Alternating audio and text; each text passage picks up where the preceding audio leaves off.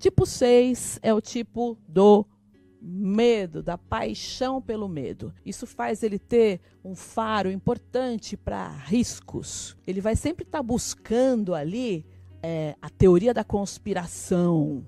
O que será que está acontecendo ali, aquele povo ali? Mas quais são as características boas, positivas do tipo seis?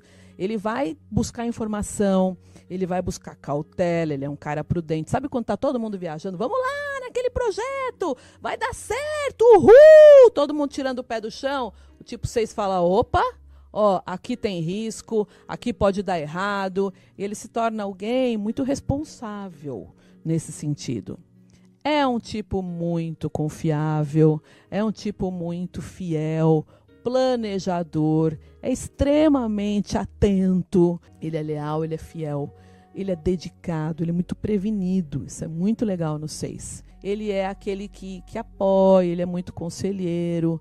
Ele, obviamente, como todos os tipos mentais, vai ser ansioso. Tipo seis, quando ele entra na sombra, ele tem medo do sucesso, porque ele tem medo de não dar conta.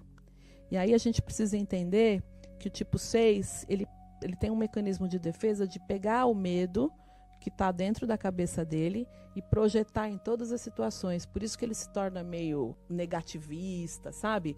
Vai dar errado, vai dar errado, vai dar errado. Quando é na hora de fazer, ele vai lá, sobe no palco, dá um show, arrebenta.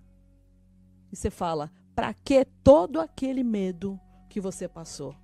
Ele fala, Yara, por que que eu sofro tanto? Eu falo, bora lá trabalhar esse medo.